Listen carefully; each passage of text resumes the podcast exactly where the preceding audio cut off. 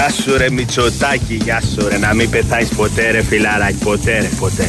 Ό,τι θες όλα δεξιά να σου έρθουν. Σκατά να πιάσεις, χρυσάφ να γίνεται ρε μαλάκανε. Ποιος άλλος θα το έκανε αυτό ρε. Δόξα τω Θεώ, μας ξεκούρασες, μας ξεκούρασες. Μας έσμε σπιτάκι, μας ξεκουραζόμαστε, δεν δουλεύουμε, δεν κάνουμε τίποτα. Το χρήμα πέφτει στα αρχίδια μας. Ψήνουμε, τρώμε, πίνουμε. Ποιος άλλος τα έκανε αυτά ρε, οι άλλοι μας τα παίρνανε ρε. Αχ ρε τι ξεκούραστα ρε. Να σηκώνεις από το κρεβατάκι και να πας να ψήσεις, να πας στο παϊδάκι, να πιεις την πυρίτσα. Πού να, τα, να μας τα έλεγες, να μας τα έλεγες, δεν θα το πιστεύαμε αυτό. Εκεί στο κρεβάτι να πάρουμε και τη σύνταξη, εκεί όλα έτσι, να πεθάνουμε έτσι ξεκούραστα.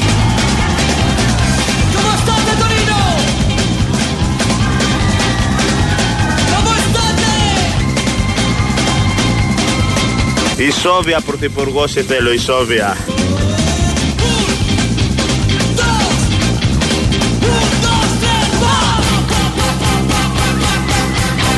Γεια σου ρε Μητσοτάκη, γεια σου ρε, να μην πεθάεις ποτέ ρε φιλαράκι, ποτέ ρε, ποτέ.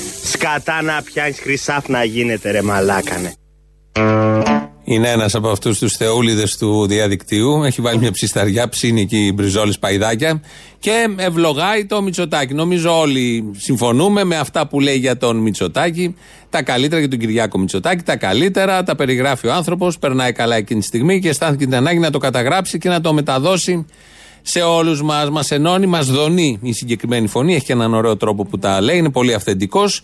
Χαίρεται με αυτό που κάνει, χαίρεται με αυτό που λέει. Μαζί με αυτόν χαιρόμαστε κι εμείς και που το, δεν το κάνουμε και που τα ακούμε να τα λέει. Δεν είναι όμως ο μόνος. Αυτός είναι ένας από όλους μας. Ένας απλός πολίτης που θέλει να εκφράσει την ευχαριστία του προς τον ηγέτη και σωτήρα ημών, όπως λέει και ο Μπαλούρδος στις ειδήσεις, Κυριάκο Μητσοτάκη. Δεν είναι ο μόνος που μιλάει με τόσο καλά λόγια, τα καλύτερα για τον Κυριάκο Μητσοτάκη.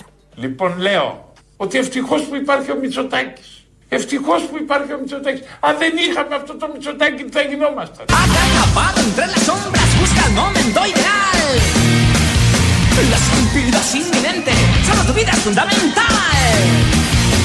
Λοιπόν, λέω. Ευτυχώς που υπάρχει ο Μητσοτάκης.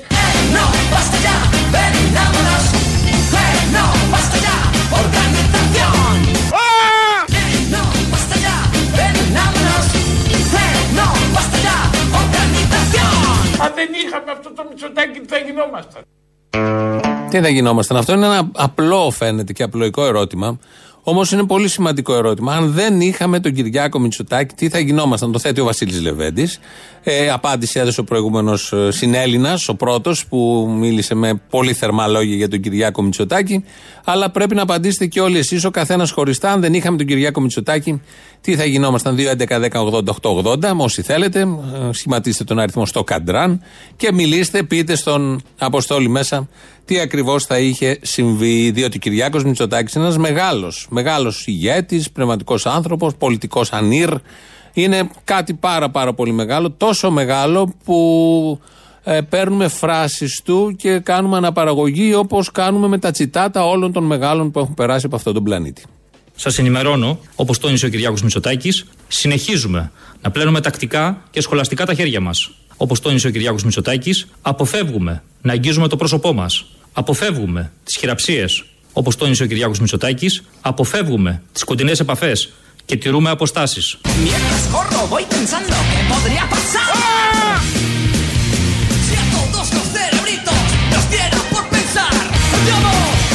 Όπως τόνισε ο Κυριάκος Μητσοτάκης, αποφεύγουμε να πλένουμε τακτικά και σχολαστικά τα χέρια μας. Και αυτό το τόνισε ο Κυριάκος Μητσοτάκης. Είναι ο κύριος Πέτσας, κυβερνητικός εκπρόσωπος, από την ενημέρωση που κάνει προς τους δημοσιογράφους. Και όπως ακούσατε, όπως τόνισε ο Κυριάκος Μητσοτάκης, κάνουμε διάφορα, λέμε διάφορα, αλλά δεν έμεινε μόνο σε αυτά. Δεν τόνισε μόνο αυτά ο Κυριάκος Μητσοτάκης, τόνισε και άλλα. Σας ενημερώνω, όπως τόνισε ο Κυριάκος Μητσοτάκης, αποφεύγουμε να αγγίζουμε τα αρχίδια μας.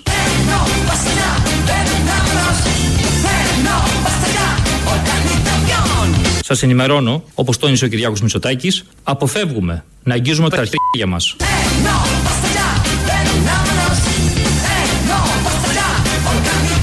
Σας ενημερώνω, όπως τόνισε ο Κυριάκος Μητσοτάκης, αποφεύγουμε να πλένουμε τακτικά και σχολαστικά τα αρχίδια μας. Και αυτά τα έχει τονίσει ο Κυριάκος Μητσοτάκης. Πολύ μεγάλος, διότι τονίζει διάφορα πράγματα που πρέπει να κάνουμε, δίνει οδηγίες για την καθημερινότητα, έχει μπει στην πολύ βαθιά καθημερινότητα. Γίνεται η ζωή μας πολύ εύκολη. Καλά λέει ο πρώτος που ακούσαμε, να ζήσει, να είναι ισόβιος πρωθυπουργός, τα τακτοποιεί όλα. Οτιδήποτε, οποιαδήποτε πτυχή της καθημερινότητάς μας την τακτοποιεί με τις οδηγίες και τους τονισμούς που κάνει ο Κυριάκος Μητσοτάκης. Υπάρχουν αυτά τα προγράμματα τηλεκατάρτισης, ε, τα από απόσταση, τα έχετε πάρει χαμπάρι, αναφερθήκαμε και χτες, με τα σκόιλ ελικικού, με κάτι λέξεις ακατάληπτες που μπαίναν στη σειρά επειδή αυτά, αυτές έβγαζε ο μεταφραστής, κάτι αρπαχτές που κάνανε εκεί διάφοροι τύποι με τα χρήματα πάντα του ελληνικού λαού, αυτές είναι και οι καλύτερες αρπαχτές, και γενικώς έχει γίνει ένα θέμα τεράστιο, το σηκώνει και ο ΣΥΡΙΖΑ, θα το πάει στη Βουλή, θα δούμε τι θα γίνει όταν φτάσουν εκεί, τι θα συζητήσουν. Έχουν βγει καινούργια προγράμματα τέτοια τηλεκατάρτισης, ε, τα οποία θα τα ακούσουμε σε τέσσερα μέρη, ακούμε το πρώτο. Τεστ τηλεκατάρτισης επιστημόνων. Ερώτημα ένα. Ποια είναι η πιο απαραίτητος γνώσης για να είναι ένας επιστήμονας εκπρόσωπος της αριστείας? Α. Άνοιγμα και κλείσιμο του υπολογιστή και οι κανόνες της πασέντζας. Β. Η σημασία της χρήσης του συνδετήρα και η επιλογή κατάλληλου σελιδοδέκτη. Γ. Βασική γνώση της νεοελληνικής γλώσσας για αλφαβητική ταξινόμηση σε τηλεφωνική ατζέντα. Δέλτα, οι τάσεις της μόδας σύμφωνα με τον Νίκο Μαρέβας. Έψιλον, τα εκατόν είκοσι επτά ονόματα επώνυμα των βαφτιστηριών του Κωνσταντίνου Μητσοτάκη. Είναι παράγοντες όλοι αυτοί, είναι πολύ σημαντικά ερωτήματα, γνώσεις οι οποίες βοηθάνε τον επαγγελματία και τον επιστήμονα να βελτιώσει την αποδοτικότητά του, την αποτελεσματικότητά του. Κάνουμε και εμείς εδώ τι μπορούμε, το κάνουμε ραδιοφωνική τηλεκατάρτιση μέσα από αυτά τα προγράμματα του σκόιλ ελικικού ή ελικίκου, βάλτε που θέλετε τον τόνο, νόημα δεν βγαίνει έτσι κι αλλιώς. Οπότε θα παρακολουθήσουμε και στην συνέχεια. Θα κάνουμε όμως μια στάση. Σήμερα το πρωί ο Υπουργός Αναπτύξεως, Άδωνης Γεωργιάδης, εμφανίστηκε και έθεσε πολύ σοβαρά θέματα ε, στο Open. Πολλοί κόσμος λέει ότι έχουν αυξηθεί οι τιμές σε διάφορα προϊόντα, όπως είναι το αλεύρι, όπως είναι τα λαχανικά, όπως είναι τα φρούτα. Με αυτό τι θα γίνει? Υπάρχουν προϊόντα στα οποία οι τιμές έχουν αυξηθεί, πράγματι, και υπάρχουν προϊόντα στα οποία οι τιμές έχουν μειωθεί, πράγματι, μια και μου λέτε για τα φρούτα. Στα πορτοκάλια υπάρχει αύξηση της τιμής, στις φράουλες υπάρχει μείωση της τιμής. Είναι μια πολύ ωραία ευκαιρία να φάτε φράουλες.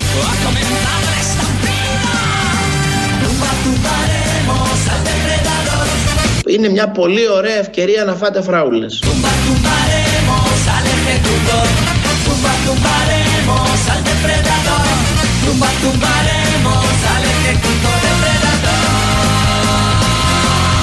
Είναι μια πολύ ωραία ευκαιρία να φάτε σκατά. Είναι πολύ ωραίο φρούτο και πολύ υγιεινό. Γενικώς τρώμε ότι είναι φτηνό. Ευτυχώς που δεν είναι φτηνές οι αγκινάρες αυτή την εποχή, γιατί θα περνούσαμε κάποιοι, φαντάζομαι πάρα πολύ, όχι και τόσο όμορφα με τις αγκινάρες. Έτσι λοιπόν είναι φτηνές οι φράουλες, λέει εδώ ο αρμόδιος υπουργός, φάτε φράουλες. Αυτοί επεμβαίνουν κανονικά στη ζωή του καθενός, λένε τι θα φάμε, τι θα αγγίξουμε, τι δεν θα αγγίξουμε, τι να πλύνουμε, τι να μην πλύνουμε. Ε, οπότε ο κύριος Άδωνης Γεωργιάδης προτείνει να φάτε όλοι φράουλες, τις καλές από τη Μανολάδα, θυμόσαστε τα γεγονότα και τα περιστατικά και το πώς μαζεύονται, από ποιους μαζεύονται και με, με ποιες συνθήκες μαζεύονται οι φράουλες που είναι και πολύ φτηνές σε σχέση με τα πορτοκάλια. Αν θέλετε τώρα πορτοκάλια είναι λίγο ακριβά, δεν θα φάτε πορτοκάλια, θα φάτε φράουλες. Αυτοί είναι ικανοί να βγάλουν και διαφήμιση, όπως έλεγε παλιά, πόσα πορτοκάλια φάγατε σήμερα, πόσες φράουλες φάγατε σήμερα. Αλλά μην χρονοτριβούμε εμείς εδώ με ανοησίες, γιατί έχει έρθει η ώρα της τηλεκατάρτισης ραδιοφωνικής, το δεύτερο μέρος. Τεστ τηλεκατάρτισης επιστημόνων.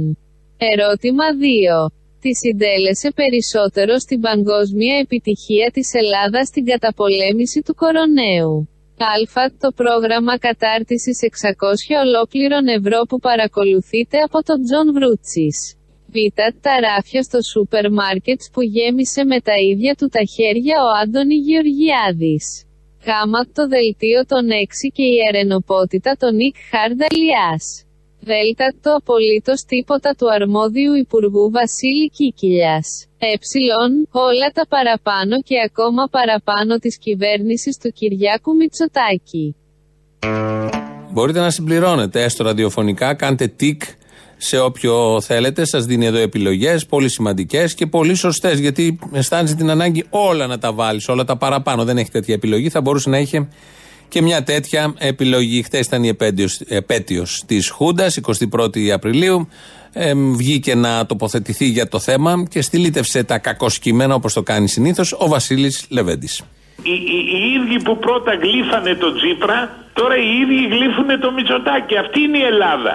Και μετά λένε, ε, βγάλανε ανακοινώσεις κατά της Χούντας. Να, και τώρα Χούντα έχουμε.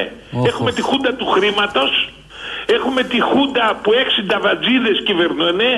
Έχουμε ένα λαό που υποφέρει και περιμένει να του δώσει πεντακόσια και οκτακόσια ο κάθε Μητσοτάκης να τη βγάλει. Πεθαίνει ο κόσμος και με οκτακόσια θα, θα ζήσει, με οκτακόσια ευρώ. Ζείτε εσείς, κύριε Μάρη, με οκτακόσια ευρώ. Πού να ζει, μια μέρα αυτά μεταξύ τα πρόβλημα. Αυτή, αυτή είναι η Χούντα, είναι πιο μεγάλη Χούντα. Ο Παπαδόπουλος τουλάχιστον ήταν ένας τρελός που έβγαλε τα τάγκς. Τρελός, τόσο του κοπε. Ενώ τούτη εδώ είναι μεθοδευμένη Χούντα, ύπουλη. Σας λέω στην ΕΡΤ. Την ΕΡΤ πρώτα την είχε κάνει ο Τσίπρας δικό του μαγαζί. Τώρα την έχει ο, ο Μητσοτάκης αμπελοχώραφο δικό του. Δυστυχώς. Δυστυχώς, κύριε Λεβέντη. Υπομονή θα κάνουμε. Υπομονή. Εγώ δεν περιμένω ο λαός να ξυπνήσει, γιατί αυτή τα γομάρια της εξουσίας θα είναι πάντα μουλάρια. Τα μουλάρια της εξουσίας, η Χούντα που έχουμε τώρα και όλα τα άλλα από τον Βασίλη Λεβέντη. Απάντησε σε μία ερώτηση. Όλο αυτό ήταν απάντηση σε μία ερώτηση. Μήνυμα εδώ ακροατή, καλός άνθρωπος φαντάζομαι, λέει ο Γιώργος: χαιρετίζω τα ακροαριστερά, φασιστικά, λαϊκιστικά τσόκαρα της απόλυτης παπαρολογίας και ηλιθιότητας. Για μας τα λέει ο κύριος Γιώργος, ευχαριστούμε πάρα πολύ, κύριε Γιώργο. Να είστε καλά, αφιερωμένοι σε εσάς η τηλεκατάρτιση, το τρίτο της μέρος. Τεστ τηλεκατάρτισης επιστημόνων. Ερώτημα τρία. Ποια ελληνική κυβέρνηση θεωρείται σύμφωνα με τους ιστορικούς η καλύτερη όλων των εποχών? Α. Κυβέρνηση Νέας Δημοκρατίας δύο χιλιάδες τέσσερα έως δύο χιλιάδες επτά με νεοεκλεγή βουλευτή τον Κυριάκο Μητσοτάκη. Β. Κυβέρνηση Νέας Δημοκρατίας δύο χιλιάδες δώδεκα έως δύο χιλιάδες δεκαπέντε με Υπουργό Μεταρρυθμίσεων τον Κυριάκο Μητσοτάκη. Γ. Κυβέρνηση Νέας Δημοκρατίας δύο χιλιάδες δεκαεννέα έως δύο χιλιάδες τριάντα εννέα με Πρωθυπουργό τον Κυριάκο Μητσοτάκη. Δ. Κυβέρνηση Νέας Δημοκρατίας δύο χιλιάδες εκατόν είκοσι ένα έως δύο χιλιάδες εκατόν τριάντα με Πρωθυπουργό τον εγγονό του Κυριάκου Μητσοτάκη. Ε. Κάθε κυβέρνηση της Νέας Δημοκρατίας που έχει Μητσοτάκη. Έχει ένα λάθος εδώ η τηλεκατάρτιση. Το δύο χιλιάδες εκατόν είκοσι ένα, πόσο λέω, στο δύο χιλιάδες εκατόν τριάντα τόσο, πάλι ο ίδιος θα είναι, δεν θα είναι κανένας εγγονός. Ο Κυριάκος Μητσοτάκης πάλι θα είναι πρωθυπουργός.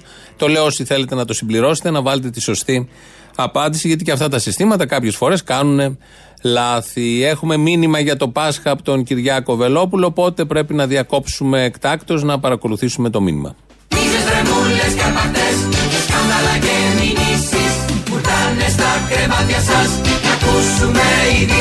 Συνέλληνες, Χριστός Ανέστη.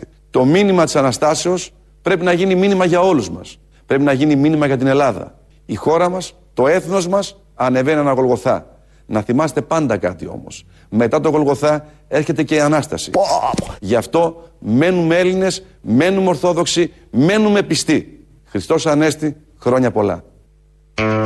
Ο Κυριάκος Βελόπουλος πώς το σκέφτηκε όλο αυτό, πραγματικά αναρωτιέσαι μερικές φορές, και η απάντηση είναι ότι τίποτα δεν είναι τυχαίο. Δηλαδή έκανε την εξής σκέψη, είπε ότι η Ελλάδα είναι σε Γολγοθά και όπως προειδοποίησε και περιέγραψε ότι αμέσως μετά το Γολγοθά έρχεται η Ανάσταση. Πάρα πολύ σημαντικό, πολύ πρωτότυπο, πολύ καινούριο, και είναι ένας λόγος, μια εικόνα που έχουμε την ανάγκη όλοι να την ακούσουμε αυτές τις δύσκολες μέρες, και θαυμάζουμε πάντα στην πολιτική ηγεσία αυτού του τόπου, εν προκειμένου εδώ ο Κυριάκος Βελόπουλος, τη φαντασία στα κείμενα, στις ιδέες, στις απόψεις. Είναι πολύ χρήσιμο, γι' αυτό και το ακούσαμε, διακόψαμε τη ροή του, της εκπομπής εδώ. Συνεχίζουμε τη ροή της εκπομπής με την τηλεκατάρτιση. Τεστ τηλεκατάρτισης επιστημόνων. Τελικές προϋποθέσεις για να λάβεις τα εξακόσια ολόκληρα ευρώ. ένα. Μείνε σπίτι όπως σου έμαθε ο Σπύρος Παπαδόπουλος. δύο. Φορά γραβάτα σε κάθε περιστάσεις. τρία, βρες ένα σκύλ ελικικού και παρέδωσε το άμεσα στον μέτζι του νεόκτη. τέσσερα. Δώσε εθελοντικά τα μισά από τα εξακόσια στον ΕΣΥ όπως κάνουμε οι βουλευτές. πέντε. Πλήρωσε με τα υπόλοιπα την ετήσια συνδρομή στο κόμμα και ενίσχυσε την οικογένεια του Κυριάκου Μητσοτάκη. Γιατί πρέπει να διαλέξετε κάποιο από αυτά τα τέσσερα πέντε. Ε, το ένα είναι καλύτερο από τα άλλα. Σήμερα το πρωί λοιπόν ήταν ο Υπουργός, νομίζω βγήκε σε δύο κανάλια. Βγήκε στην ΕΡΤ, θα ακούσουμε στη συνέχεια, αλλά βγήκε στο Open πρωί-πρωί. Κάθε μέρα βγαίνει σε τέσσερα πέντε, γιατί μπορεί. Γιατί μπορεί, είναι άξιος και να κουμαντάρει το Υπουργείο και να βγει να ενημερώσει, να κάνει διαλόγους. Και εκεί λοιπόν σήμερα το πρωί, επειδή τον πνίγει το δίκαιο και είναι πολύ καλός, αλλά μην του πατήσεις τον κάλο. Ε, δεν είναι δικά μας λόγια αυτά, θα καταλάβετε. Εκεί λοιπόν σήμερα το πρωί προκάλεσε, έχετε δει Μουτσινά που λέει προκαλώ και πέφτουν τα τυμπανάκια από πίσω. Ε, λοιπόν, προκάλεσε και ο Άδωνης την Έφη Αχτσιόγλου και όλο το ΣΥΡΙΖΑ να βγούνε να έχουν αντιπαράθεση μαζί του. Το θράσος έχει και όρια σε αυτή τη ζωή. Όταν είσαι ο ΣΥΡΙΖΑ, θέλετε να τους πω και μερικά στοιχεία. Βγάλτε τώρα την κυρία Αχτσιόγλου στο τηλέφωνο. Τώρα θα μείνω στη γραμμή, να μείνω, θα την προκαλώ. Προκαλώ! Και να τη ρωτήσουμε για την προκήρυξη εκατόν δέκα. Που είναι η προκήρυξη που έβαλε η κυρία Αχτσιόγλου λίγο πριν φύγει, ενενήντα εκατομμύρια στα βάουτσερ. Το θράσος, επαναλαμβάνω, έχει και όρια. Υπουργέ. Και εγώ, ξέρετε, είμαι καλό, καλό, καλό, καλό, καλό, καλό, καλό, καλό παιδί, μέχρι να με προκαλέσεις. Υπουργέ μου, λοιπόν, ακούστε εγώ λίγο. Περιμένω τώρα, όχι, όχι. Περιμένω τώρα να πάρε την κυρία Αχτσιόγλου να βγει μαζί μου στην ώρα. Δεν είναι σίγουρο ότι θα βγει. Εμείς θα κάνουμε προσπάθεια. Θα μας δώσετε τη δυνατότητα να πάμε σε ένα διάλειμμα. Όχι, όχι, δεν θα κλείστε. Θα την πάρετε στο τηλέφωνο και θα πείτε. Πρέπει τώρα να κάνουμε διάλειμμα. Σε προκαλεί. Προκαλώ.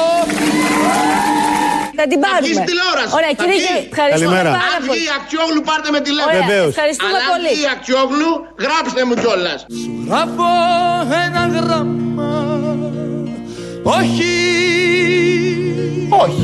Ναι. Πώς θέλω να στο δώσω. Αλλά αυτή η Αχτσιόγλου, γράψτε μου κιόλας. Να, έτσι,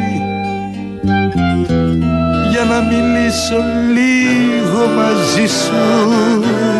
Ρε, είσαι τρελός, ρε.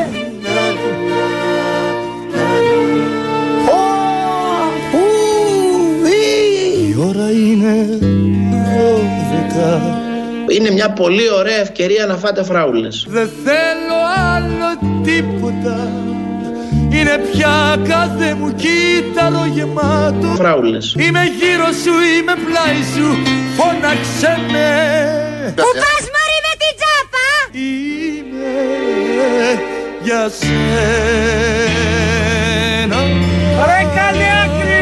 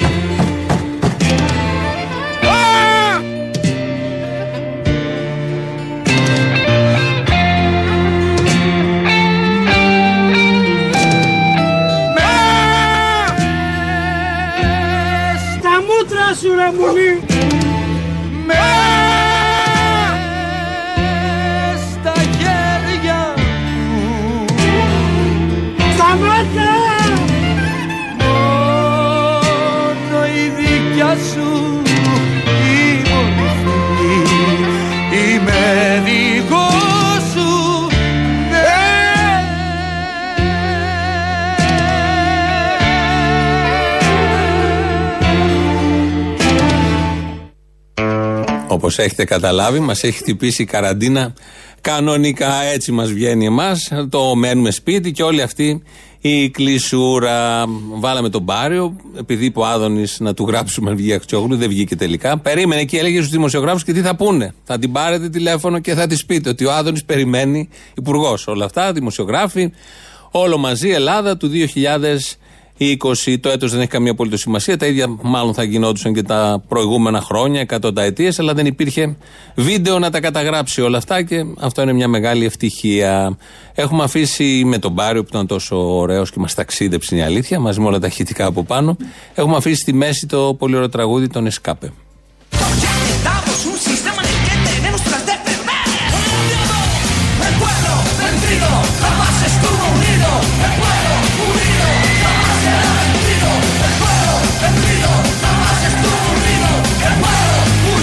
Ελληνοφρένεια είναι αυτό που ακούμε. δύο έντεκα δέκα ογδόντα οκτακόσια ογδόντα τηλέφωνο επικοινωνίας. Radio παπάκι παραπολιτικά.gr το mail εδώ της εκπομπής και του σταθμού.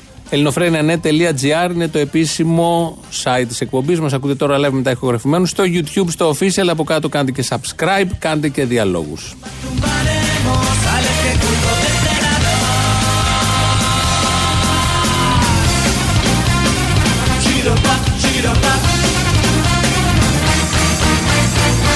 Γεια σου ρε Μητσοτάκη, γεια σου ρε, να μην πεθάνεις ποτέ ρε φιλαράκι, ποτέ ρε, ποτέ. Ό,τι θες όλα δεξιά να σου έρθουνε. Σκατά να πιάνεις χρυσάφ να γίνεται ρε μαλάκανε.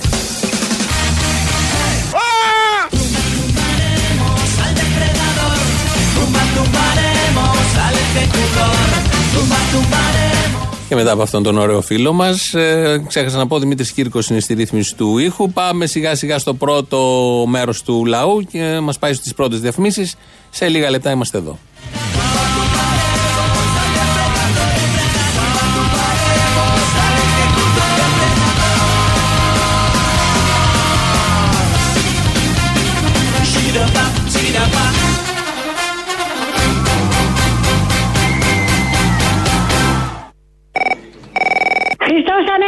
Ναι, καλά, εντάξει, το ξέρω. Χριστός Ανέστη! Ναι, Μαρή, τώρα το θυμήθηκες, έχει γίνει τόσες μέρες. Είναι αυτό Ανάσταση. Η Ανάσταση είκοσι έξι Μαΐου. Τα είπαμε αυτά φέτος. Αποστόλη, Χριστός Ανέστη, το λέμε σαράντα μέρες και αυτά που λένε. Λοιπόν, ε, όλοι εσείς τώρα που λέτε ότι σήμερα είναι η μέρα που ξεκίνησε η Χούντα, και αν πιστεύετε ότι αυτό που ζούμε τώρα είναι καλύτερο από τη Χούντα της εικοστή εβδόμη Απριλίου, είστε γελασμένοι. Αυτό που ζούμε Α, τώρα. Αχ, κατάλαβα, έκανε δρόμο ο Παπαδόπουλος, ε. Χειρότερο από τη Χούντα που ζήσαμε τότε. Αυτό είναι πραγματική Χούντα, να μην μπορεί να βγεις από το σπίτι σου. Τότε βγαίναμε, τώρα δεν μπορούμε να βγούμε. Α, δεν θέλω να σε ταράξω. Κάποιοι ήταν στα ξερονίσια τότε. Δεν θέλω να σε ταράξω. Κάποιοι ήταν στα ξερονίσια τότε και υποφέραν από τα βασανιστήρια. Τώρα εσύ που ψήφισε βορείδες και τέτοια τα καταλαβαίνω. Εκείνη τη Χούντα την νοσταλγείς. Αυτή σε ξενερώνει γιατί είναι ντεμεκ. Τόσο εγκλισμός και δεν υπάρχει ένα τάγκ έξω. Νομίζεις θα σου μιλήσεις, ξέχνα το. Ναι. Άντε μωρέ, τι κάνεις τόση ώρα, είκοσι πέντε φορές σε πήρα. Συγγνώμη, ε, είχαμε και δουλειές. Έχω να ξεσκονίσω και ένα δικέφαλο πουλί. Γιατί δουλεύεις από το σπίτι? Όχι, αλλά εδώ είχε σκουριάσει. Ε, βέβαια, άμα έχεις τον Μπογδάνο κάθε μέρα εκεί πέρα θα σκουριάσει. Θα κάνει. Ε, ε, το επιπλό. Το αντίθετο θα έπρεπε να συμβαίνει. Επειδή τον έχουμε εδώ πέρα θα πρέπει να είναι πάντα για αριστερό. Για... Αλλά αυτοί σήμερα, ε, όλοι αυτοί, οι Μπογδάνοι, οι Αδώνηδες και αυτοί ζουν όνειρο ζουν. εικοστή πρώτη Απρίλη με τον κόσμο κλεισμένο μέσα και την αστυνομία στους δρόμους. Έχουν καβλώσει, σου λέω. Καλέ, ο Βορίδης είναι σε τηλεδιάσκεψη με τον Μιχαλολιάκο και αυνανίζονται ταυτόχρονα. Αυτό, αυτό, γι' αυτό σου λέω. Αλλά πες μου, αγάπη μου, τι κάνεις, πώς είσαι, τόσο καιρό έχουμε να τα πούμε. Γιατί όμως? Γιατί, γιατί εδώ είμαι εδώ πέρα αποκλεισμένος στον κοροναϊό στην Ολλανδία. Στην Ιρλανδία? Ολλανδία, Ολλανδία. Ολλανδία καλά είναι. Ναι, γιατί θα μου πεις ένα τσιγαρλί και το κάνεις, φεύγει. Και τι κάνεις τέτοια, κάνεις αυτά? Τι είναι αυτά, για πες. Αυτά τα κακά που είπες, τα τσιγαριλίκια αυτά. Εννοείται, πώς να περάσεις. Σαν δεν τρέπεσαι, ναρκωμανία λύκη. Όταν βλέπεις κιόντρα στην τηλεόραση δεν θες και ένα μπάφο. Εγώ στο Χαρδαλιά, στο Χαρδαλιά μου πιάνει εμένα. Είναι και σεξουαλικός, καταλαβαίνω. Το Χαρδαλιά δεν αντέχω. Τέλος πάντων. Δεν πειράζει, να είσαι καλά. Ναι. Έλα νεούχτη. Έλα μέτζο, μέτζι. Λιμόχθηκες? Είμαι σε φάση που λι, λιμόχνομαι. Ρε πολύ αριστεία έχει πέσει ρε παιδάκι μου. Είχες υπολογίσει τόση αριστεία? Αριστεία, όχι μαλακίες. Όχι μαλακίες, ναι.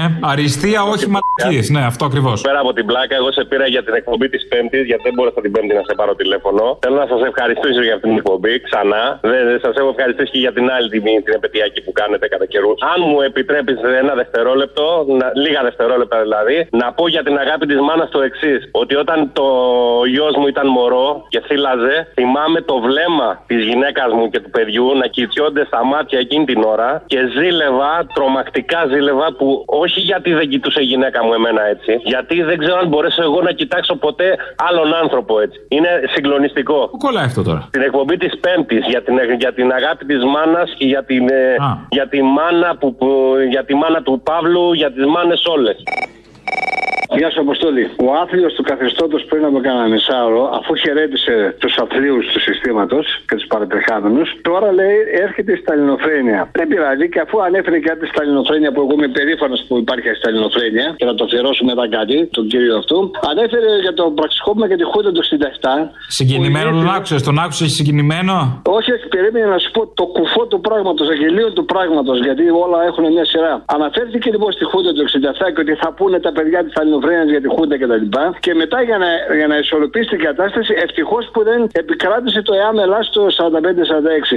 Θα ήθελα λοιπόν προς όλους τους άθλιους του καθεστώτος και τους υπόλοιπους παραδεχάμενους να πω ένα στίχο: ζήτω Λένιν, ζήτω Στάλιν, ζήτω κόκκινος στρατός, ζήτω το σφυρί δρεμπάνι, ζήτω και ο κομμουνισμός. Χαίρετε. Όλοι αυτοί οι ελληναράδες με τις σημαίες, τα λάβαρα, τους Αγίους, τις υπερκεφαλαίες που έχουν σαν βάση τους τη θρησκεία, πόσες από τις εντολές αυτές που έχει πει ο Χριστούλης τους και όλα αυτά που είχαν γράψει πάνω στις πλάκες στο Μωυσή τηρούνε, τώρα που τους έχει ανάγκη ο άνθρωπος, ο συνάνθρωπος, ο οποίος πρέπει να τον βοηθήσει, να υπάρχει αλληλοβοήθεια, που πνίγονται τα παιδάκια, τα μωρά, που άλλος ψαρεύει για ψάρια και πιάνει πατουσάκια από παιδάκια που έχουν πνιγεί. Πόσο πατριώτες και πόσο Έλληνες είναι, μήπως κρύβονται πίσω από τη θρησκεία για να μην κάνουν όλα αυτά που έπρεπε να κάνουν σαν άνθρωποι?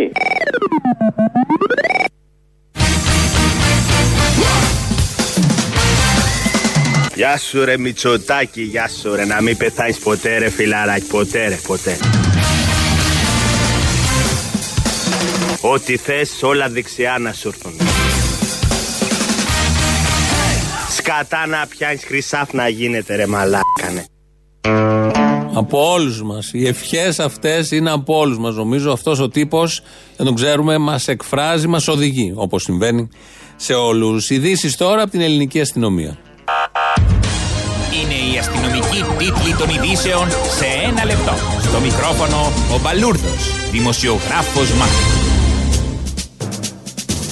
Μετά την επιτυχία του Σκόιλε Ηλικίκου για την τηλεκπαίδευση επιστημόνων, ξεκινά νέο πρόγραμμα εκπαίδευσης από το Υπουργείο Υγείας με τίτλο «Σκολ Οικοειδίτιδα». Με το πρόγραμμα αυτό οι εκπαιδευόμενοι θα μαθαίνουν να πραγματοποιούν εγχειρήσεις σκολικοειδίτιδας μέσω ιντερνετικών μαθημάτων. Οι ενδιαφερόμενοι πρέπει να προσκομίσουν ένα συγγενή τους που πάσχει, ώστε οι εκπαιδευόμενοι να προβούν σε εγχείρηση πάνω του.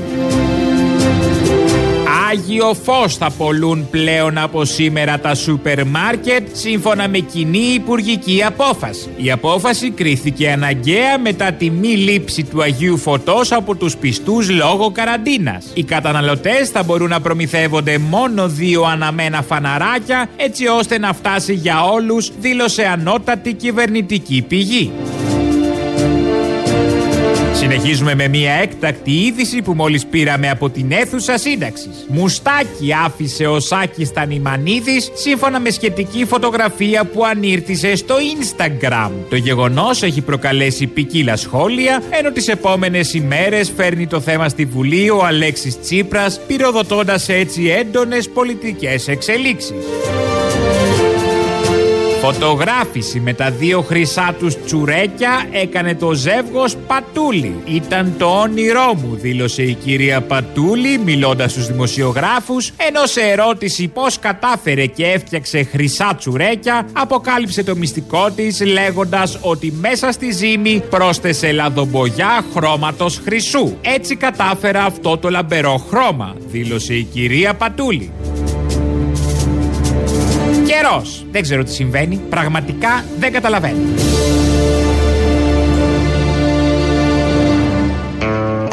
Ο Άδωνης πάλι, φίλος μας εδώ της εκπομπής, ξέρει πολύ καλά τι συμβαίνει και καταλαβαίνει και περνάει και πολύ όμορφα. Σύμφωνα με νεότερα από το κυβερνητικό στρατόπεδο, μέτωπο, αναλαμβάνει και την ΕΡΤ Και σήμερα το πρωί που βγήκε στην ΕΡΤ να μιλήσει, ε, η δημοσιογράφος τον ρώτησε για αυτό το θέμα. Και είχε το ντοκουμέντο πρωτοσέλιδο, ο Γεωργιάδης πήρε και την ΕΡΤ και το ΑΠΕ. Ναι. Δεν ξέρω αν το ξέρετε, είστε πια δική μου υπάλληλος από χθες. Ε, αυτό αυτό ήθελα να σας ρωτήσω κι εγώ, κύριε Γεωργιάδη. Ισχύει αυτό? Πρωτοσέλιδο στο ντοκουμέντο, μεγάλη αποκάλυψη. Ο Γεωργιάδης κρυφίος εν μέσω του ιού, πήρε την ΕΡΤ και το ΑΠΕ. Ναι, αλλά αυτά τα δημοσιεύματα επικαλούνται ένα φεκ ή όχι? Κύριε Γεωργιάδη, ελάτε να απαντήσουμε λίγο σοβαρά. Τώρα, άδωνης και σοβαρή απάντηση νομίζω δεν ταιριάζει, αλλά είναι δημοσιογράφη της ΕΡΤ, πρέπει να θέσουν τα θέματα. Δεν είναι όπως ο Λιάγκας, ο συνάδελφος Λιάγκας, ο οποίος είχε χτες τον Άδωνη Γεωργιάδη, σήμερα είχε τον Κωστή Χατζηδάκη. Χτες λοιπόν είχε τον Άδωνη Γεωργιάδη και όπως ανέμεναν όλοι και περιμέναμε όλοι, του έκανε πολύ σκληρές ερωτήσεις. Να ξεκινήσω λίγο από τα πιο α, χαλαρά. Μια ερώτηση μόνο. Πώς περάσετε? Είδα και τις πολύ ωραίες λαμπάδες που είχατε, τις λαμπάδες του κορονοϊού. Ωραία ιδέα. Ωραίες λαμπάδες κρατήσατε. Βέβαια, τις ανάψατε μέσα στο σπίτι, δε, τις ανάψατε μέσα στο σπίτι τις λαμπάδες? Όχι, όχι. Τις κράτησα για να θυμάμαι την εποχή. Την εποχή. Πώς ήταν το Πάσχα το φετινό? Πώς το περάσετε? Σπίτι με τα παιδιά και την σύζυγο? Όπως όλοι οι Έλληνες. Οικογενειακά σε καραντίνα. Μένουμε σπίτι. Ψήσατε ή στο φούρνο? Όχι, όχι, στο φούρνο. Στο φούρνο. Ευχαριστούμε πάρα πολύ, κύριε Υπουργέ, να είστε καλά. Καλό απόγευμα. Καλό απόγευμα. Φιλιά πολλά. Αληθώς. Τον πετσόκοψε. Όπως αναμενόταν, τον πετσόκοψε με τις ερωτήσεις. Τον έφερε σε πολύ δύσκολη θέση. Καταλάβατε από το χρώμα της φωνής και τη χρειά εκεί του Αδόνιδος. Δεν ήξερε τι να απαντήσει, ειδικά αν κράτησε τις λαμπάδες, αν τις άναψε μέσα στο σπίτι. Λαός, μέρος δεύτερον. Αποστολή! Έλα! Καλημέρα! Καλημέρα! Πο... Ποια είσαι, η μαμά του Α, Κώστα? Ναι! Μωρή, πως σε καταλαβαίνω αμέσως! Αμέσως, Αποστολή μου! Πήρε και στην κατάλληλη μέρα, εικοστή πρώτη Απρίλη. Μας είπε με τον Κώστα ο Άδωνης, ναι, να μας κάνει τάγκς. Όχι, ε, συγγνώμη, στρατηγούς. Εγώ μετάνιωσα που δεν σας άφησα να γίνετε γιατρούς. Μαλακή έκανες. Για να βοηθήσετε την κατάσταση. Τώρα θα είχαμε πάρει και δώρο Πάσχα θα είχαμε πάρει. Ναι, αλλά ξέρεις κάτι, δεν τον αφήνετε σε ησυχία. Συνέχεια, συνέχεια τον τιμάτε με την παρουσία σας. Ναι, τον έχουμε τιμημένο που λέμε. Άι, ναι, τιμή σου, ναι. Αυτό έτσι το έχουμε στο μυαλό μας. Ναι, τώρα η σημερινή ημέρα μου θυμίζει εμένα, ναι, και στα χρόνια που ζω, ότι ξανά μου έχει τύχει να κυκλοφορήσω με χαρτάκι και το αυτοκίνητο στη Χούντα. Ο πατέρας του Κώστα ήταν στρατιωτικός, στο ναυτικό. Να τα. Πρέπει να το... Γιος ναύτη είναι ο Κώστας, μάλιστα, κατάλαβα. Βεβαίως, βεβαίως. Λοιπόν, και έπρεπε να τον πάω στον ναύσταθμο για να πάρω το αυτοκίνητο πίσω.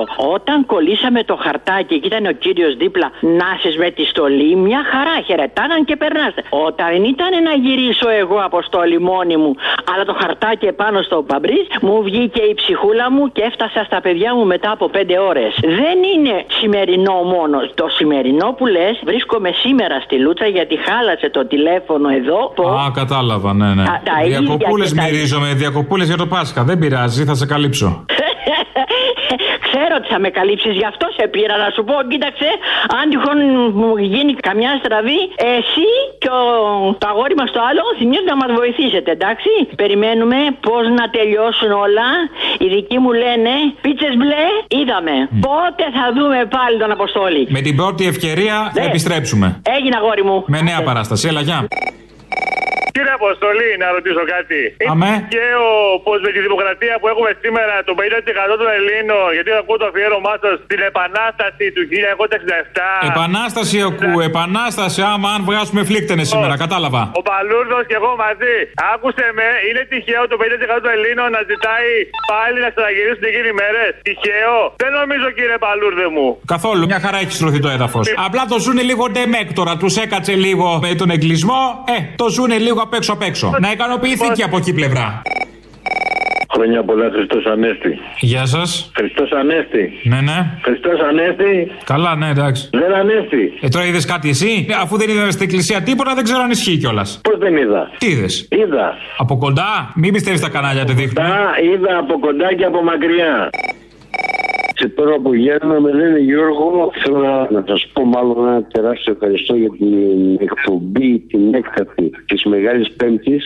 Ήταν ε, για μένα μετά μια, την εκπομπή που, που με σημάδεψε για το Μίκη Θεοδωράκη. Ήταν μια εκπομπή που έβγαλε το ταλέντο, έβγαλε την ικανότητα του ανθρώπου που μπορεί να, να δώσει στον κόσμο αυτό που μπορεί να σκεφτεί ο ίδιος. Αλλά δεν μπορεί να το κάνει, να το μεταδώσει. Ευχαριστούμε πολύ.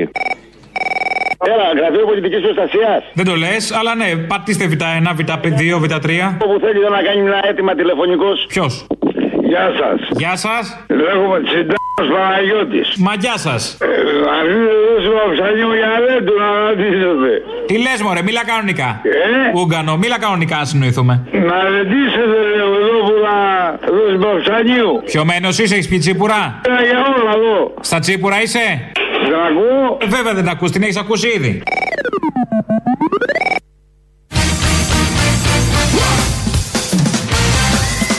Γεια σου ρε Μητσοτάκη, γεια σου ρε, να μην πεθάνεις ποτέ ρε φιλαράκι, ποτέ ρε, ποτέ. Ό,τι θες όλα δεξιά να σου έρθουν. Σκατά να πιάνεις χρυσάφ να γίνεται ρε μαλάκανε. Και διακόπτουμε το πρόγραμμά μας γιατί έχουμε έκτακτη είδηση. Η Μενεγάκη στις μέρες της καραντίνας αγόρασε δύο τηγάνια. Καλά, άσε στο κομμάτι των συνταγών. Τα έχω δώσει όλα. Έχω δώσει ρεσιτάλ, πραγματικά. Και το μόνο πράγμα που αγόρασα από το ίντερνετ που ακούω που λένε, ξέρω. Ρε παιδιά, δεν το πιστέψετε. Δύο τηγάνια αγόρασα. Καλό. Δυνατή, δεν λες τίποτα. Είπα για να εξελιχθώ λίγο παραπάνω γιατί δεν με φτάνουν. Ήθελα δύο έτσι. Τι, τι τηγάνι μπορεί να μην έχεις. Κατσαρό μόνο, έτσι. Παιδάκι μου, όλα τα τηγάνια ξέρεις με τον καιρό, με τα χρόνια, τα πολλά. Α, και την πολλή δουλειά. Ναι, εντάξει. Και λες, θα πάρω το καινούριο τώρα για να μην μου αρπάζει και λίγο από κάτω το κρεατάκι μου την ώρα που το ψήνω. Θέλω να είναι πολύ τέλειο. Έτσι τονώνεται η αγορά που ο Άδωνης να πει για τις τηλεαγορές και όλα τα, τα άλλα. Αγόρασε δύο τηγάνια, όχι ένα, δύο τηγάνια. Αυτό έλειπε. Αυτό πήρε, αλλάζουμε τελείως κλίμα, περιβάλλον, δεν ξέρω εγώ τι άλλο μπορούμε να αλλάξουμε. Σαν σήμερα. Πριν εκατόν πενήντα χρόνια, το χίλια οκτακόσια εβδομήντα, είκοσι δύο Απριλίου, γεννήθηκε ο Λένιν, Βλαντιμίρ Ιουλιάνοβιτς Λένιν. Ξέρετε τι έκανε στη μετέπειτα ζωή του, τι πρόσφερε στην ανθρωπότητα, τι παρακαταθήκες έχει αφήσει. Έτσι λοιπόν, θα, τα τελευταία πέντε εφτά λεπτά μέχρι να πάμε στο τελευταίο λαό, θα σταθούμε λίγο στο Λένιν, διότι χάνετε όλοι εσείς που ταράζεστε τώρα με τέτοια θέματα και δεν έχετε διαβάσει Λένιν. Θα συνεργαζόμουν με οποιονδήποτε μπορούσα να, συ, να έχω προγραμματική σύγκληση. Ε, ο Λένιν α... το έχει πει αυτό. Ότι συνεργαζόμαστε και με το διάολο αρκεί να γίνουν πράξη τα οράματα της Επανάστασης. Ακούστε, ναι. Καταρχήν όλοι μας έχουμε περάσει από τη φάση που διαβάζαμε πολύ Λένιν. Ακούστε, ναι. Καταρχήν όλοι μας έχουμε περάσει από τη φάση που διαβάζαμε πολύ Λένιν. Είναι φάση, είναι φάση το κορίτσι. Διάβαζε πολύ Λένιν. Έχει περάσει αυτή τη φάση η Ντόρα Μπακογιάννη, έτσι εξηγείται. Γιατί ήταν και τα χρόνια της εξορίας στο Παρίσι, λογικό τι θα διάβαζες εκεί. Διαβάζεις Λένιν, ήταν μια φάση στη ζωή της που πέρασε, ευτυχώς. Δεν ξαναήρθε αυτή η φάση, μην της ξανάρθει και δεν θα έχουμε τρεχάματα. Και έτσι λοιπόν ήταν μια φάση που την πέρασε η Ντόρα Μπακογιάννη διαβάζοντας Λένιν. Επειδή έχει διαβάσει πολύ Λένιν, έχει αποστηθήσει και τα τσιτάτα του Λένιν, όπως κάνει κάθε πιστός που διαβάζει Λένιν, και θα ακούσουμε τώρα μερικά από αυτά. Και έχω ξαναπεί, κύριε Βαγγελάτο, ότι ο Λένιν έλεγε ότι η Νέα Δημοκρατία είναι ένα κόμμα ευθύνης.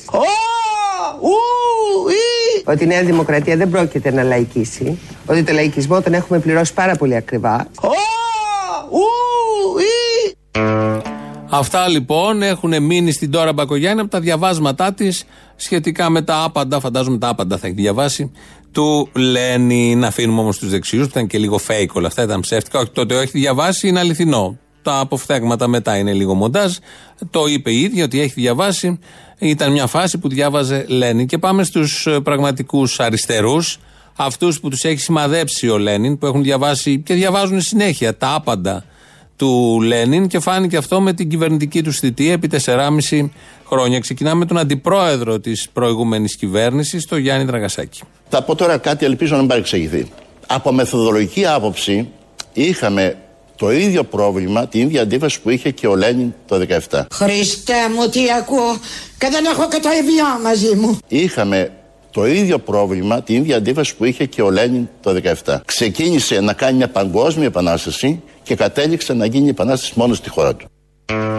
Αυτό ακριβώς. Ο Γιάννης Δραγασάκης με πολύ σεμνό τρόπο, μετρημένο, όπως ταιριάζει σε έναν πραγματικό αριστερό, συγκρίνει την κυβέρνηση του ΣΥΡΙΖΑ με την επανάσταση που έκανε το δεκαεπτά ο Λένιν. Και κάνει και τους παραλληλισμούς.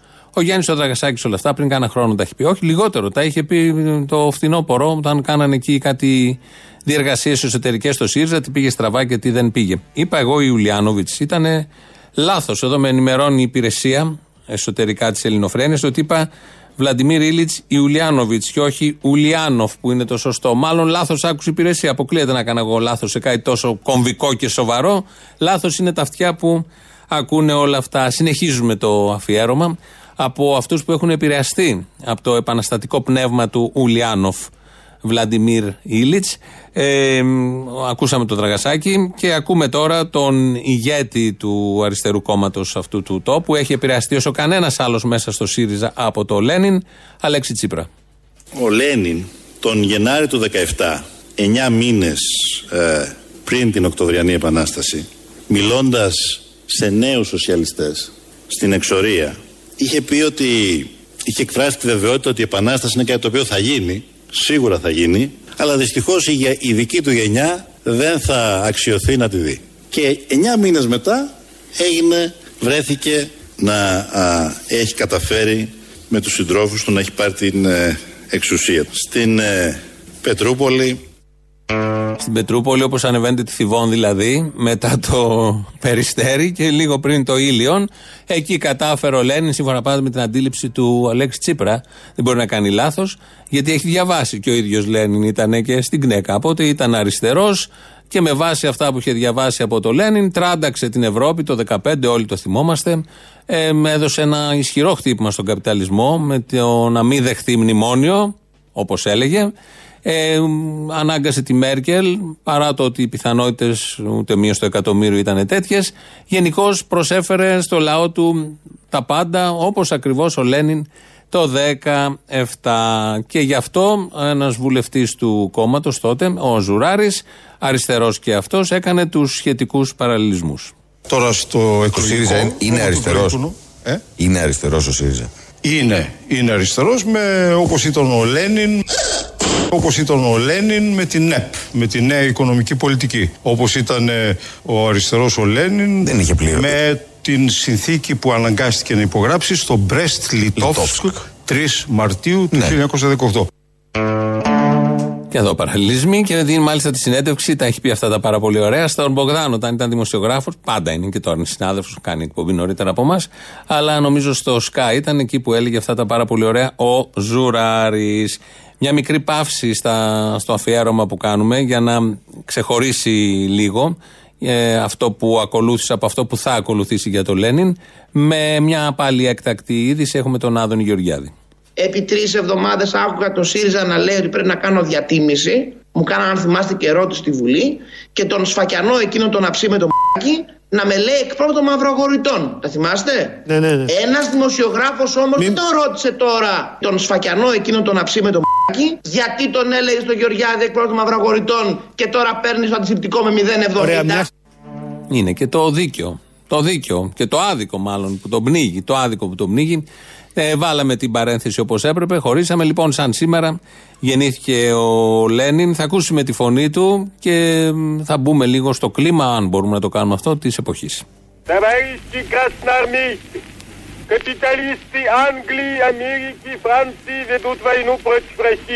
Σύντροφοι στρατιώτες του Κόκκινου Στρατού.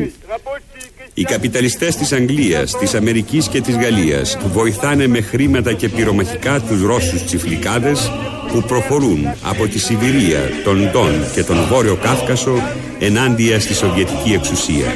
Αλλά η νίκη θα είναι δική μας.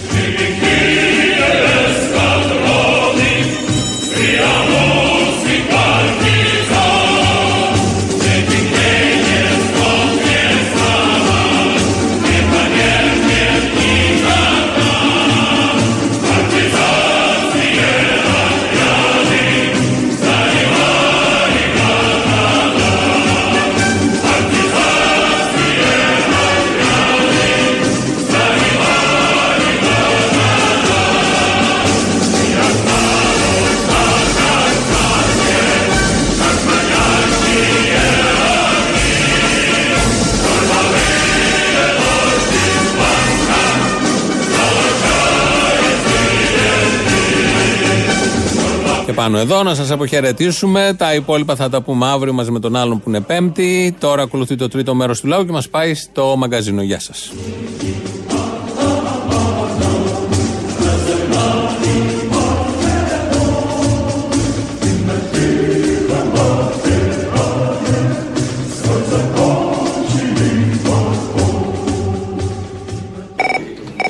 Έλα κομμούνι, άκουσε με, άκουσε με πολύ καλά. Αχ, σ' ακούω. Γουστάρω πολύ την εκπομπή σου. Τι γουστάρεις? Πάω, πολύ την εκπομπή σου, σε πάω. Ας το διάλογο, γιατί έτσι? Εντάξει, ξέρω εγώ, είμαι, είμαι, είμαι ανώμαλος, είμαι κίνεδος. Δεν πειράζει, δεν πειράζει, εγώ σε συγχωρώ. Είναι και άγιες μέρες. Ε, πιστεύω σε δικαιοσύνη, ξέρω εγώ, ισονομία, επανάσταση. Σε καταλαβαίνω, σε καταλαβαίνω. Θέλω μια χάρη από σένα, θέλω να κάνεις μια φάρσα, μπορείς, το έχεις? Όχι, δεν πρόκειται να την κάνουν χάρη. Γιατί ρε φίλε? Γιατί έτσι ρε φίλε, λυπάμαι. Εντάξει, εντάξει, άντε. Σε ποιον ήθελες? Στην κοπέλα μου. Ε, την έχεις εκεί, δώστε να της μιλήσω τώρα. Όχι, δεν είναι, δεν. Ήθελα να το στήσουμε. Να, να, ε, να το στήσουμε, αλλά πάρτε τηλέφωνο και δώστε μου, δεν την πάρω εγώ. Αυτό παίζει, αυτό παίζει. Αυτό παίζει, παίζει αυτό. Σωστό, σωστό. Ήθελα χρόνια πολλά να πω πρώτα και μετά, αν γίνεται, να διαβάσετε στο Θήμιο και σε εσάς βέβαια, ότι μας άρεσε πάρα πολύ η τελευταία εκπομπή που έκανε πριν το Πάσχα ο Θήμιος. Mm-hmm. Ήταν πολύ κατανοητική έως και ώρες-ώρες ανατριχιαστική. Καλό θα ήταν ίσως και μια φορά τη βδομάδα να κάνατε τέτοια αφιερώματα, ανάλογα επίκαιρα, ας πούμε, με βάση τι υπάρχει την κάθε περίοδο. Είδε στο περιστατικό με τον Νούγκανο Χριστιανοταλιμπάνο, την πανιστή του ΠΑΟΚ και τον δημοσιογράφο, τον επίσημο της ΠΑΕ ΠΑΟΚ, που είχαν βάλει τον ε, μουσουλμάνο να κάνει τον σταυρό τους στην εκκλησία στην Τούμπα. Ναι, ναι, ναι. Καλά, εντάξει, εκτός από την ξεφτύλα, εκτός και τον. Ε, μην μας απερνάνε αυτά ότι ο ΠΑΟΚ είναι προσφυγική ομάδα και δεν εκφράζει όλο τον ΠΑΟΚ. Σίγουρα δεν τους εκφράζει όλους, αλλά είναι ότι πανιστής του ΠΑΟΚ με επίσημη θέση και με χαρτιλικά και από τον Σαββίδη ο τύπος. Εγώ θα σταθώ σε δύο πράγματα. Πρώτον, στο τι γίνεται εκεί πάνω και δεν μιλάει κανείς, που ο ΠΑΟΚ έχει πλήρη ανοχή σε όλα. Ο Σαββίδης παίρνει ε, για να φτιάξει τη νέα Τούμπα γυμναστήρια, σχολεία και δεν αντιδράει κανείς πλην Κουκουέ. Όταν εδώ στη Φιλαδέλφια για, για τριάντα δέντρα κάναν όλη η επανάσταση οι διθενάκηδες. Και θέλω να σταθώ και που ξέρεις δεν είμαι Ολυμπιακός, αλλά μια και μέσα στο σταθμό σου να το πω ότι αν αυτό το περιστατικό είχε γίνει από οπαδό του Ολυμπιακού, πόσο θα είχαν εξεσηκωθεί τα μέσα του ΣΥΡΙΖΑ και τα δίθεν αντιφά μέσα να στοχοποιήσουν όλους τους Ολυμπιακούς, να πούνε ότι όλοι οι Ολυμπιακοί είναι φασίστες και να μην είχαν φτάσει στο σημείο μέχρι να αμφισβητήσουν ακόμα και το Γόδα. Εγώ αυτή την καταγγελία θέλω να κάνω σε εσάς που είστε από τους λίγους που μπορεί να το παίξετε, γιατί βλέπω μια προσπάθεια να το καλύψουν το περιστατικό. Εντάξει, τυχαίο, περιθωριακός. Δεν είναι περιθωριακός, είναι ο τυμπανιστής του ΠΑΟΚ. Το ότι μπορεί να παίρνει ένα χαρτζηλίκι βέβαια από τον ΠΑΟΚ δεν σημαίνει όμως ότι εκφράζει τους οπαδούς όλους, ήρεμα κι εσύ. Ε, και οργανωμένος ε, να είναι και επίσημος να είναι, πάλι δεν πάει να πει ότι εκφράζει τους οπαδούς όλους. Επειδή εγώ ασχολούμαι τώρα και βλέπω τα σχόλια των οπαδών του ΠΑΟΚ και κάποιοι είναι πραγματικά αδέρφια μου, αυτοί που λένε ότι κοιτάξτε πώς μας καταντήσανε, δεν μας εκφράζει αυτός, δεν μας εκφράζει ο Σαββίδης, δεν ξαναπηγαίνουμε Τούμπα, είναι αδέρφια μου. Αυτοί όμως που κάθονται και λένε ότι εντάξει ρε παιδιά, σε όλες τις ομάδες γίνονται και εσείς έχετε και πάνε να βάλουν στην ίδια κατάσταση αυτούς με τον Ατρόμητο, με τον Ηρακλή, με την ΑΕΚ που δεν έχουν καθόλου φασιστικά κρούσματα. Ε, όχι ρε φίλε, αυτοί, αυτοί κάνουν προβοκάτσια.